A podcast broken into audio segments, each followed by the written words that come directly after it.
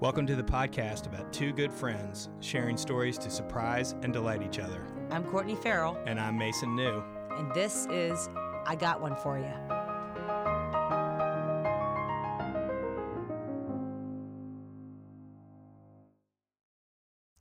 Welcome back to I've Got One For You. I'm Courtney Farrell, And this is Mason New. and we're glad you're here. This is a conversation between two good friends. Mason and I gather once a week to try and surprise and delight each other, help each other think about something new or laugh or maybe even be moved to tears, but definitely to get excited about the world we're living in. That's right. And um, Mason, I will start us off today.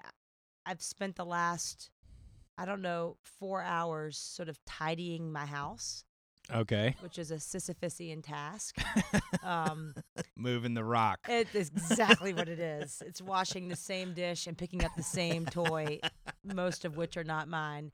But I, Most of Which? It's true. So I, I was going through the house and I noticed that I purposely leave certain rooms for last, which means they never, ever get addressed.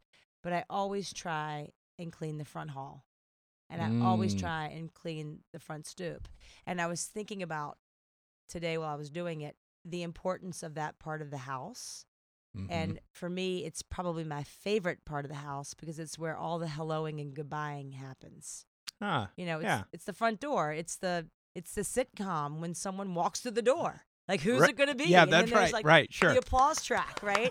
I love I love the front door opening. Um, I just I love the front door opening and someone walking in, and maybe it comes from our time living on Hummel Dorm at Episcopal High School in Mhm. Alexandria, where we had this magic door into our apartment that happened to attach to a dorm where 45, 15 year old boys lived.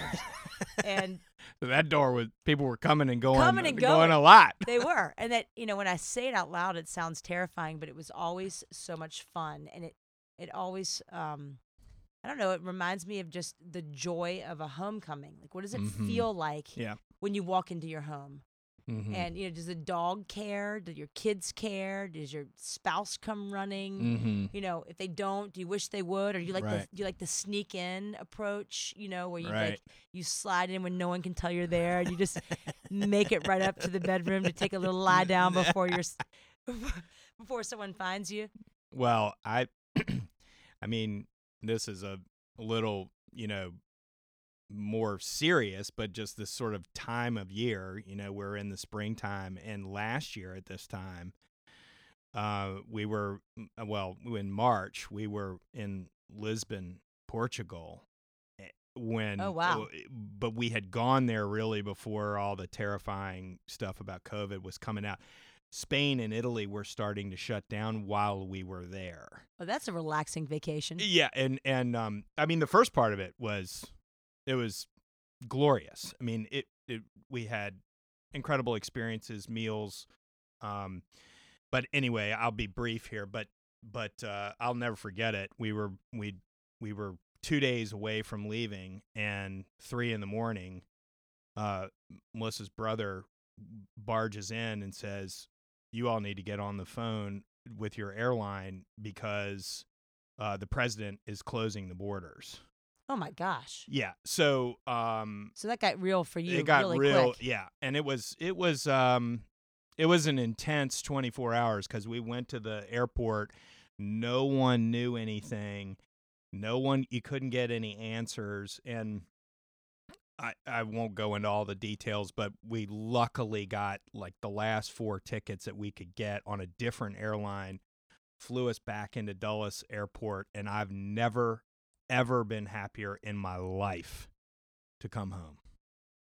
wow i bet i bet that was scary knowing that the borders are going to be closed i mean it's not something that we as americans experience often Right, this idea of borders closing and and we didn't n- y- y- the information was was uh, I'm not going to get into politics on any of our podcasts, but it, the information was in, unclear, and so people were, you know, getting worried and everything like that. And and we have an expression in the in the Marines when you when you get over land, if you're on a helicopter or a transport or something, it's called boots dry, which is like you're not over the ocean anymore. Right, so when you crash, you're not going to drown. That's what Yeah. I do when I'm flying. Yeah, And I'm over land. I think you know this is a different kind of airplane crash position. Uh, yeah. I Well, it- need to know about blowing into those little tubes to get that that thing to true. But inflate.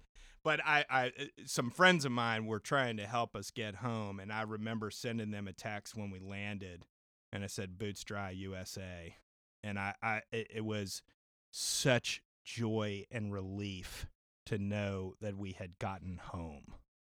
You know, it's it's interesting because I suspect that one of the reasons why we travel is so that we can come home.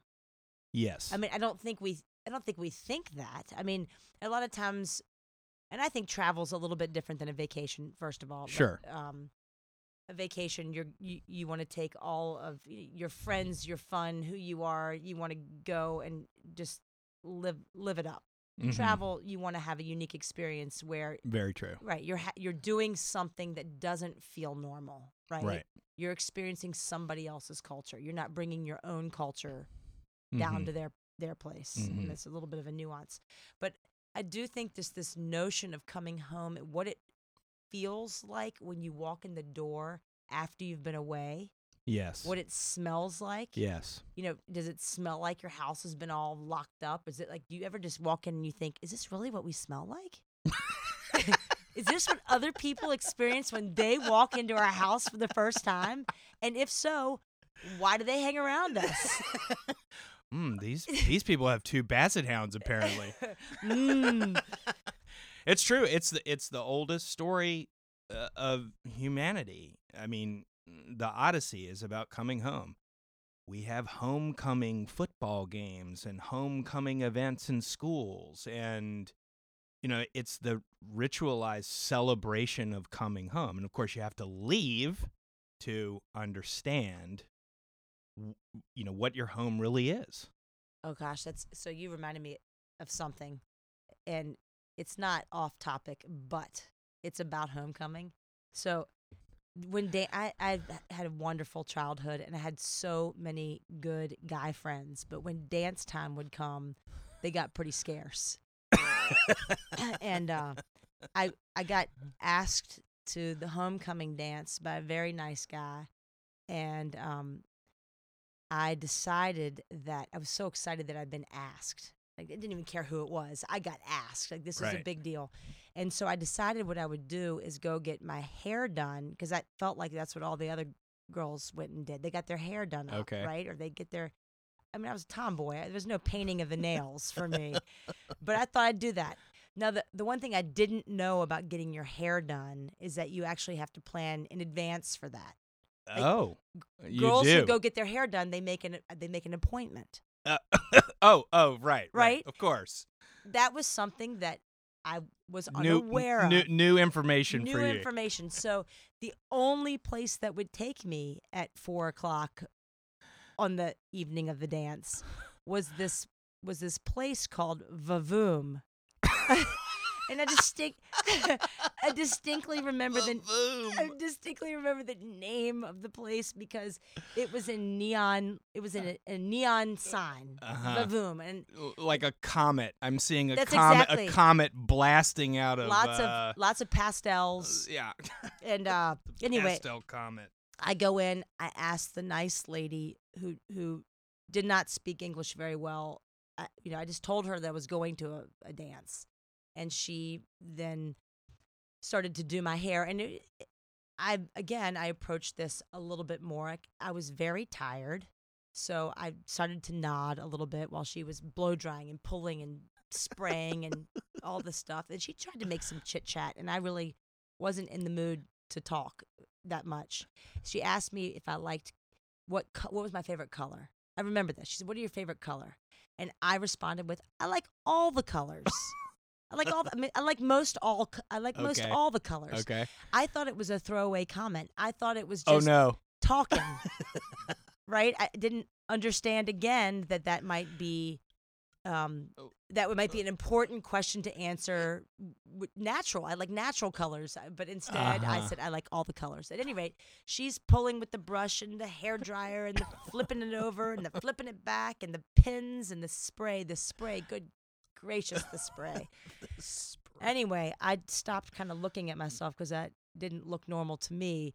When I walked outside, I got in my car, I, I drove home, I went up into my room, I get out the dress that I'm going to wear, I turn on the light, and the light catches on my hair.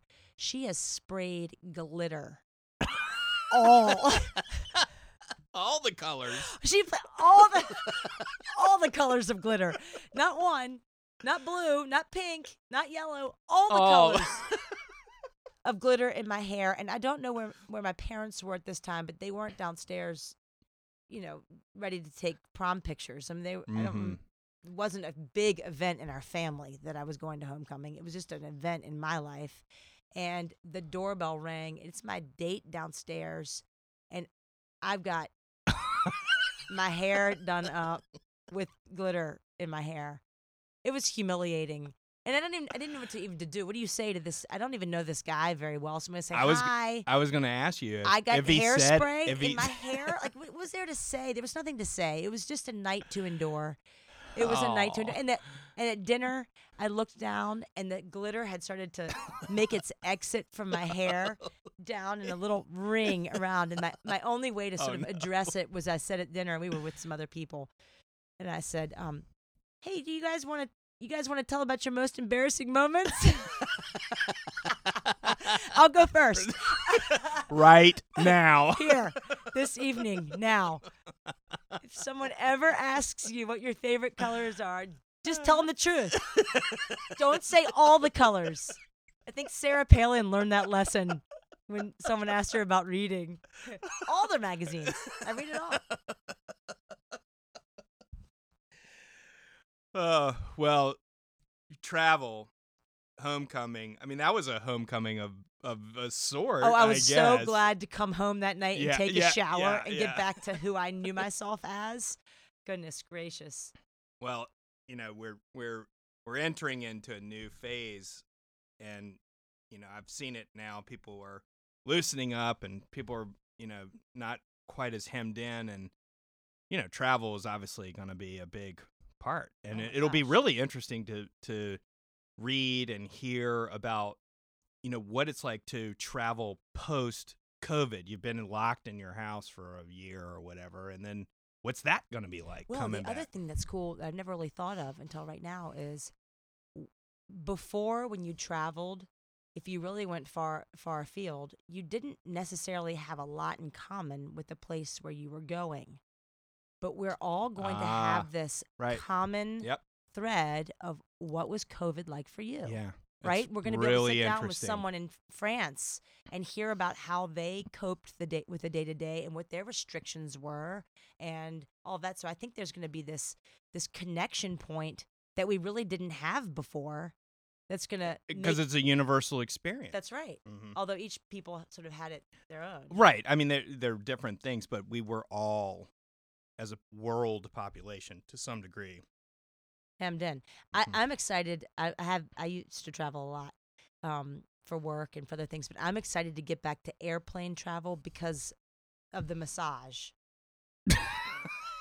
the one when you go to TSA and you refuse to go through their little turnstile, then they they put you in a separate line and you go through and this nice woman or man depending on, you know, who you are will come up to you and they'll put on some gloves and they'll say we're going to have to we're going to ha- have to touch you all over. We'll use the back of our hands. Is that okay with you? Absolutely. Absolutely. If you so all you intentionally. well, sometimes I think about putting a little metal piece, you know, back on my right shoulder, just so they really have to dig in there. you know, but to me, it's the best part of traveling is you want to get to the airport early, it's so you can get the massage. That's what I'm looking forward to.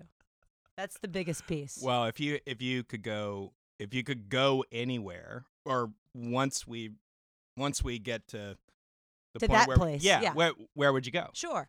Where are you going to go? Well, Wordy and I have planned a trip to Italy twice now. Oh, Twice. Once, I think we even had tickets that we had to cancel because of COVID, and I'm ready to go. I'm ready to go. I love I, Italy.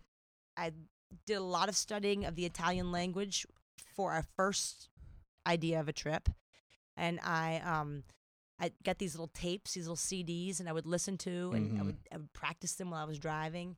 And at the end of hours, it seems of some very hardcore studying, I can say one line, which is "Mi dispiace, ma non è accettabile perché è molto tardi," which I think I think means I'm sorry, I can't do that because it's much too late. So that's a completely unhelpful sentence for me because I'd like to be out much too late, but I'm glad I know how to say I'm sorry. Mi dispiace. Well, we we I'll, I'll check the uh the the podcast downloads. I think we do have a few people in Italy listening. But they're gonna have no idea what I just said. I apologize.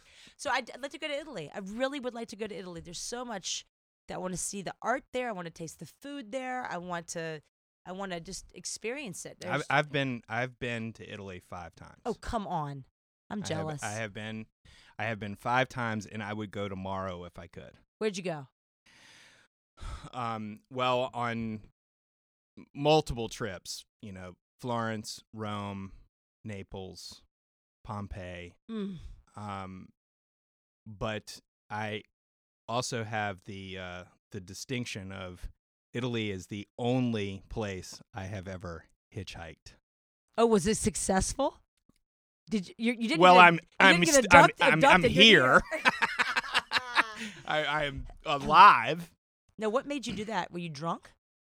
No, I was I I had so anyway, just it's 1997. I had come back from my active duty stint in the Marines. I'd had a pretty rough year for a variety of reasons. A friend of mine uh, named Russell was over in England and he said, "Why don't you come over?" And when I was in college, I had fallen under the spell of this art history professor named uh, Dr. George Bent, and and I took this Italian Renaissance art class, and a Northern Renaissance art class, and a and um, a Baroque art class from him, and I just I was fascinated with the arch- architecture, the art, sculpture, painting, everything.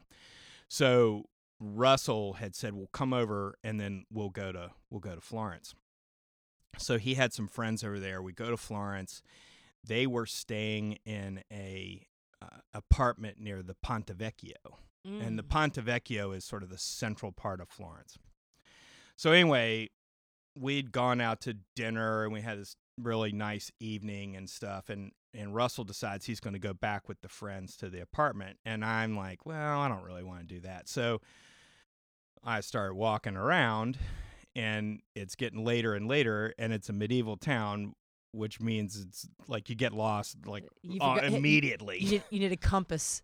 Yes. yeah, I mean, no GPS, and I don't speak Italian. So, anyway, so I go to one place, go to another place. I'm just enjoying myself, just walking around, and I I go to this one nightclub, and everybody's having a good time and dancing and everything. And then I come out, and it's you know it's it's late, and It's like blind man's bluff. You've been blindfolded and spun in about four different yes, directions. exactly, Ex- Go find 'em. yeah, exactly. So I'm like, uh, I don't know where I am. I mean, I had just gotten lost in the moment of just walking around. And so I go, all right, well, if I get to the river, I know the Ponte Vecchio is Either along- right or left. It's either right or left. And so I, I take a left and I'm walking and I'm like, I have no idea where this thing is. So I stick my thumb out the, to hitchhike. And that means the same thing in every language. You're sure? Uh, I wasn't sure, but apparently it is because in 10 seconds, car stops. Were you scared? Um, well, I was for for for nine of those seconds, and then the windows roll down, and two of the most gorgeous Italian women I have ever seen are are in the car. Wow. Thank you, God. Thank you, God. Maybe they're not axe murderers. I hope they're not axe murderers. anyway, so I get in the car. the the girl that was in shotgun. She gets in the back. I get in shotgun, and it's a sports car, and they're zipping through the town, and and uh, I go Ponte Vecchio in the best Italian accent that I could come up with, and they're they're they're jabbering away. Cingale, quattro formaggi, ba- da- ba- da- da- sformosa, you know, like all this stuff, like, and I don't know a single word that they're saying. But I'm also very self conscious that they're going to start making fun of me in Italian. so, anyway, so at the right pauses, I would just sort of indicate that I knew what they were talking about. Or I'd look over at them, sort of give them like a, "Mm, mm, mm," you know, like one of those. With the big eyebrows Yeah, and the, the- the turned down curve of the mouth. yeah, totally. Anyway, so they got so they so they finally say they said to me, they asked me some questions in in English and I sort of shrugged my shoulder. I'm sorry, in Italian I shrugged my shoulders and stuff and they go in English they go, "Do you speak Italian?" And I went, "See." Did they stop the car and push you out? Pretty much, but luckily, luckily, luckily for me, they they stopped right at the Ponte Vecchio. They kicked me out. They're probably somewhere in Italy right now, laughing about this idiot American that they picked up 20 years ago. You know what? It's it's those stories though. I think that get to this the most amazing part. Like, what a great night! What a great night! It And was a great night. Of course, it ends that way, and of course, I'm sure you walked in about ten feet tall and bulletproof into your apartment and your friends. I went as a oh, I don't know, a rising ninth grader. I did a French exchange program, and this lovely girl, Bea- Beatrix Journeau, came over to stay with us for about a month, and then I went over and stayed with her. Mm-hmm. And um, Beat- Beatrix was much older than I. We were same age, but she was much older. I mean, I was Mm. I had I was immature and young, and she was very mature and old, and all of her friends were older. And um, I mean, I learned a lot on this trip. Um, she was she was French 15 versus yes, she was ver- ver- versus U.S. an American eight. At any rate, so we go, and they their family went on vacation to this place called the island of Mallorca in Spain. which- Mhm. Even at the time, and even at my immature state, I realized was a pretty amazing place. Right. I mean, this was this is a place designed to party.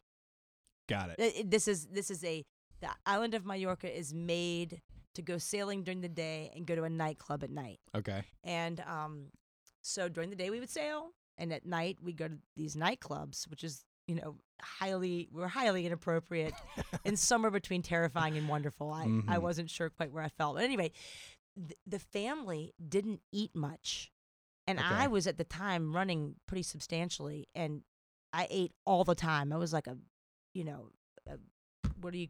I was thinking of a name of a cow. What, what's a good name of a cow? I can't remember what the Holstein, whatever oh, they oh, are. Oh, oh, yeah, yeah. just I mean, I was a grazer and a full meal taker. I, I needed every Right. calorie I could get. So they would go buy food for me, which I would devour within an hour.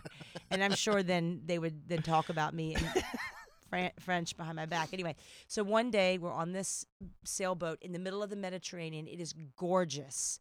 And they Mhm. proudly present me with the French version of pizza, which you would think would be incredible. But right. for whatever reason, it did not resemble pizza at all. And I took a bite, and it definitely was not something that I thought I could consume. mm-hmm. And So, so, even as hungry as you were, didn't matter. It didn't this, matter. This, this one, was not. This was off the charts. This was off the. Ex- nope. Um, again, immature, fifteen-year-old. Right. Not going to happen. So I decided the best thing that I could do was to put the pizza in my hand and sort of crinkle it up. It was square. And just hold it in my hand. And when their backs were turned, I would dive into the water and I would go as far to the bottom as I could. And then I'd put the pizza on the bottom of the ocean floor and then come on back up. And I thought this was a phenomenal plan. Get rid of the evidence. Right. You know, and- and, some some you know fish or shark or something Sure. is going to eat this. It's going to be on the bottom of the. I don't have to worry about it. So Right. I, they're all there on the back of the boat. It's this very, you know, small sailboat. Anyway, I jump off. I dive, and I dive hard. I I hold my breath for longer than I have ever held my breath. That could have been in one of those those contests, you know, like how far you can go without oxygen. I think I make it to the bottom. At the bottom, I give the pizza a squeeze just to make sure, like, you know, the pieces go. And then I start to do that kicking, kicking, kicking up to the. Right. I'll never forget this. My eyes broke the water. There's the whole family standing on the side of the boat looking at me. And I neglected to remember that in a high salt content, everything floats. Everything. So the And pizza, so- the pizza. Not the pizza. Thousands of little pieces of pizza. It's like fish have been fed are floating all around me, bobbing. I'm bobbing in the water with this pizza, all scattered. It was one of those things. There was nothing I could do. I couldn't say like, "Oops," you know, "Whoops." How did that get here? This is so weird. Oh. the pizza that you just gave me is all of a sudden all over the All over. Mediterranean. The poor family. You talk about you talk about people talking. I can tell you now that they have many times at their dinner table said, "Do you remember that exchange student Yeah, that we had? The one that dove into the water with the pizza that we brought her?" well, um, have you ever traveled cross country? So when so I have I went on a little bus tour when I was younger and we went all the way across up to Seattle down to the tip Mhm. of Mexico and came back. It was amazing. And I've I've driven several times maybe out to Colorado or when we lived in Texas, we would drive home. Mm-hmm. And I love it. I love I love road trips. The one thing I can remember is we had a friend who gave us a DVD player when we were driving back from Texas with the kids in the car. mm-hmm. And we drove probably the first, I don't know, 15 hours having the best time. After 15 hours, I said, okay, kids, would y'all like to watch some I Love Lucy? Oh, yeah, yeah, it'd be so much fun. So I put it in. They watched three or four episodes, and I said, all right, it's time to stop. And the children turned into the most unpleasant, you know, we almost put a sign in the car that said children for sale. and I took the DVD player co- uh, charger cord and popped it off. So just Uh-huh. ripped, just ripped it so it was broken, and we've never had one since because I think a car ride is amazing. You just you have such good times when you when you're actually present to the drive That's across true. the country. That's true. Have you driven across country? Um, well, yes. Um, one time I um, uh, summer of my after my sophomore year, a friend of mine, David, and I decided we were going to go out west. I mean, when I say we decided, I was like, "Hey, what do you want to do this summer?" I don't know. Uh, you want to go out west? Sure. that sounds about right. and I, I can't believe my parents let me do it with no plan at all. Anyway, we drove out. Um, we wound up in Sun Valley, Idaho. Had this just hilarious summer. I worked on a on a trail maintenance crew, cutting down trees and digging up stumps, and worked with a whole cast of characters that I'll tell you about another time. But but then um, I wanted I needed to come back before David. So my sister flew out to meet me and she and I drove back. Oh, fun. Yeah, it was great. And and it was this whole idea that we'd keep a little journal and present it to our parents and you know, she it would be fun. She was in high school. Uh she just finished high school, I guess. Anyhow, so um so we start out on the trip. She flies out. I meet her. We start out on the trip. And we had i did plan out a route. Uh, There were people we were going to see and things we were going to see. Well, and the and also I wanted to camp, you know, st- you know, Sure. you know, hang out at these different campgrounds or whatever. And she was up for that. So anyway, Mary and I, we start rolling and uh, we get to the first campsite and it is near Cody, Wyoming, which is close to Yellowstone. And uh, there's a huge sign on the campground that says, uh, beware of grizzly bears. That was I was gonna, I thought it was going to say tarantula mating season. Pack It them was- up, kids. Let's go. it was I, it may have been grizzly mating season. I don't know, but I thought, nope, not staying here. We're good. so we go we go on down the road. We get to Cody, and there is another form of grizzly bear, and that is the Roadside uh, motel. uh, well, no, it was just this convention of you know bikers. oh, Yeah, you know, Hell's Angels types of bikers and stuff Great. like that. Yeah, oh another. yeah. Oh, yeah. You blend. yeah, exactly. So anyway, we find the one. It was a Days Inn. There was so all the hotel rooms were filled up because this this group was having this big party or whatever. And I'm like, oh man. I mean, I don't know what to do here. So anyway, go to the Days Inn, and the guy's like, I got I got one room, and I go, great, and he says, um, it's the honeymoon suite. I'm like, oh boy. So so Mary Mary was not with me. So anyway, so I'm like, great, I'll take it. So we drive the car around right. to the to where the we're gonna enter the hotel you know hallway, and I go in ahead, and she had.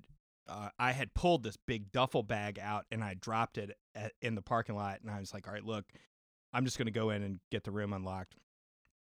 So I come marching down the, the hallway, and she got her wires crossed or whatever. So she's bringing in this huge duffel bag, which is all of her stuff for the cross country trip, plus all of my stuff from the So it's summer. big. It's heavy. big. I mean, It's it's, unwieldy. Yeah, I mean, you know, there's like God knows what's in there. It's just you know, it probably looked Bowling like ball.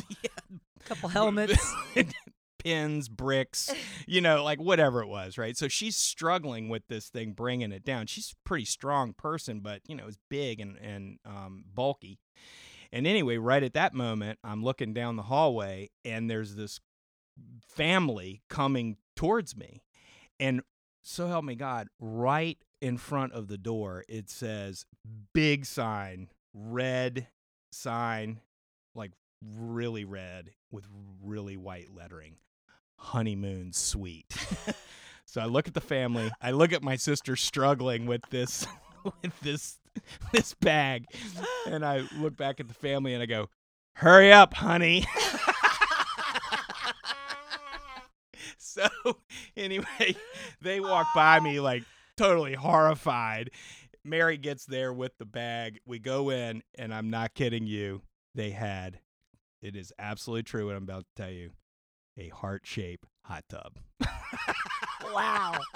Which I'm hoping you did not get in. I, I got in clothed with no water and to take the picture to prove that there was There- there, there- was there at least one in the United States of America. That is funny. Did did Mary appreciate your? Was she laughing? She she she got a pretty good chuckle out of it. you reminded me of when McGill, my third child, came home for the first time. Mm. So the day before he was due to be born, my lovely parents flew in from Richmond to Dallas, Texas. I was outside with my two young my two daughters and they started scratching. They were scratching. And I said, "What are you scratching at? Did you hmm. get a mosquito get in your window?" And she had a little bite on her arm and said, This this is the day before McGill was born. Day before McGill was born. I'm I'm big as a house. Two little girls were sitting outside, and I lift up one of their shirts, and they have bites all over them. oh boy. And I realized this is not just a mosquito that's gotten in the window. We have a problem.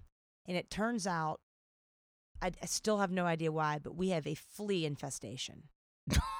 so oh no. Oh, oh no is right. So my poor parents have come in to Oh, stay at our house, take care of everyone. I've never been so glad to have a job like giving birth to do, but just to get out of that place.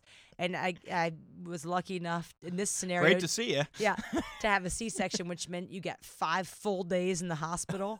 And um, at any rate, then we had to bring McGill home, a newborn baby, into this house that was had an unsolvable flea problem. And my mother hired three or four different companies to try and come solve the issue to no Oh. avail.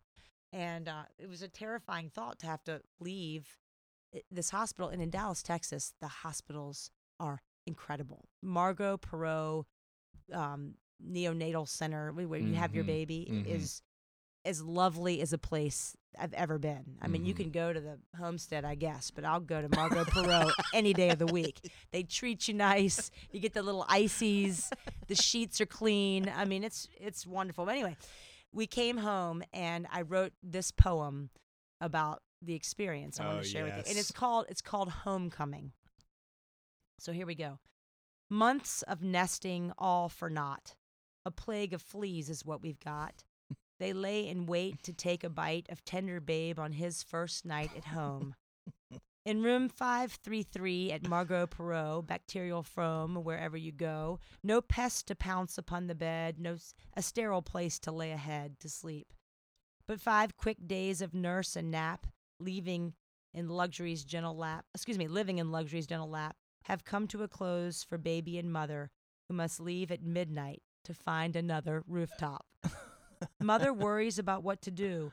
Grandmother hires not one but two companies to come rid the place of fleas. Now it is a race against time. Mother laments and wonders why the pest refused to leave or die, and thinks to herself, who else could be bringing a newborn home to a flea infestation? and then the thought of an ancient birth, one which holds both joy and mirth, where shepherds came on bended knee with ox and ass and sheep and flea to a manger. and while we haven't horse or cow, sheep or donkey, goat or sow, no shepherd star or wise men three, we were not forsaken by the flea who awaits our homecoming. Ah. That's so great. I love that. I love your poems. They're so clever in in how you twist it around. When when you went to the three, the line of three, referencing the you know You knew flea was coming. I knew Flea was coming. Like, how's she gonna do that? You know what? That writing that poem made it okay. Writing that poem made it okay Uh-huh. somehow. He did not get bitten by one flea. You're rest, kidding. Nope. The rest of us suffered greatly. I, I seriously considered setting fire to our house. not in a joking way. It was I actually had this moment where I thought, wouldn't be so bad. It'd burn to the ground. We'd lose a little. We'd lose a lot, but we can start fresh. we could begin again. We could stoop and build once more. Live in tents. Woo! Create a new home. That's right. Hmm. A new home. But you asked a question earlier of this this notion of what is home. If we if we think about traveling, leaving, going to work, coming home, what the experiences and walking in the front Mhm. door. What what is home? Mm-hmm. And I think I'd love to know from you. I, for me, home can mean a lot of different things. I, I'm very lucky enough to have both of my parents still with me. So there's, to me, wherever I, I walk in their home, I feel that I am home. Mm. I, I also feel like I'm home when I when I come into this home that I've created, but there's something deep and foundational about the I go back to smell again, the smell, the Right. the being able to see my two parents there and i'm wondering for you do you have that same you're living you live in the home you grew up in That's true. Um, yes, and um, you know we've changed it around and and all that kind of stuff. But I have I have very important memories of conversations that I had, uh, in particular with my father. Um, I have a very evocative memory of the last time that one of his best friends came to see him right before he died. Um, so home for me is, you know, and now I have my own family, my own responsibilities, and I'm a father, and so I we're building memories, presumably, of our or our children are building memories of their parents in the home, and you know, home is a it, it it's an incredibly important place. Know, and I know I'm no I'm no fool. I know that some people's homes are not pleasant places to be. Um, also know that there are people who create a home out of with not very much. You know that they can do that, and I I think that you know we we we've talked about homecoming, we've talked about travel. You know, getting this perspective, new perspective, surviving hitchhiking attempts. um, I, I do remember I, there was an essay that we used to read in the English classes, and it, was uh, I would assign it every year, and the the essay was by this man named Pico Iyer, and the the essay itself was called "Why Travel." Why do we travel? And his one of his main points is, you know, we travel initially to lose ourselves, and then we travel, and then the next part of it is we travel to find ourselves. And it's this exploration of the self, but then the essential element of that is, of course, coming home. Right. What do you, where, who are you when you come back home? And that's a big thing because I think for many travels that you have, you're fundamentally different. And I, I can remember as a child going to camp. My camp lasted one week. It was in the Hmm. hills of Kentucky, a place called the Cathedral Domain. And I remember my mother would drop me off and I would leave I would live seven lifetimes in that one week. It was such a new and visceral experience. It was so many new friends that we we made such strong connections Just in one week. fast. Mm. Yes, and the, the the life experience was so different from the one that I had in my day to day. And I can remember coming home and thinking how much I'd changed and how little my parents had changed.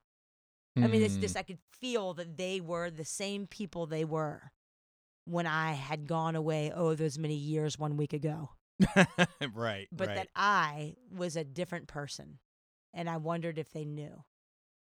You know, or or or, or yes, anyway, I, I could feel I could feel the the incredible differences or the growth or right. in the experiences. And and growth uh, in any form or fashion should be a little bit painful and unpleasant at times. And travel itself can be that. I mean, uh, you know, we were trying to make a distinction earlier between travel and vacations. And in my sort of general sense, it's vacation is sort of like where you go and like most things are taken care of. Like you don't have you don't have any worry about it. But when you travel and you got to move hither and yon or you It's inconvenient. or you don't know the language or you know yes there are inconveniences and um this is coming back to me now in that pico iyer essay he makes a connection between the word travel and travail which is Ah, the word to for work travail because it is work. It is work. When you go to a foreign place where you distinctly are the foreigner, it is it is work. Whether it's the new language or finding some way to make a connection, it is work, Mhm. and it does provide an incredible amount of growth. You know, and it comes back in the form of these stories. And I, I think it's interesting because when you travel, very rarely is it s- growth that people can see. It's just growth that you can feel, right that's very true right? That's very true. I mean, um, when to go back to the first story I told, when we landed back in the United States, I was so happy that I was a citizen of this country. And, you know, the country itself, we've had a, a, hard, rocky, mm, you know, existence at various points, and especially the last year but I was so grateful that I was an American because when we were somewhere else, I didn't know how we were going to fight an infectious disease in a in a in a country where we didn't know anyone and we didn't speak the language. That was pretty scary. But that was a hell of a good growing experience for me to come back and be super grateful for the life that I have here in my home. So the new perspective. So it reminds Right. me, it reminds me when I was little, I would go visit my great aunts out in the country in Montpelier. Mm-hmm. And it was a Sunday activity, old people's day, right? You go out and you go visit your, your all your old people in your life, and they would always make a big deal about how much my sister and I had grown. You know, oh look, uh-huh. Courtney, Uh-huh. oh, you, uh-huh. you, you sure. and Peyton go back to back. Yeah. Oh, I think you grew. She's definitely growing. It's growing like a weed. you know, and- mm-hmm. And I think it's so interesting as a, in adulthood, we look the same year to year, unless we've had some kind of tragedy, right?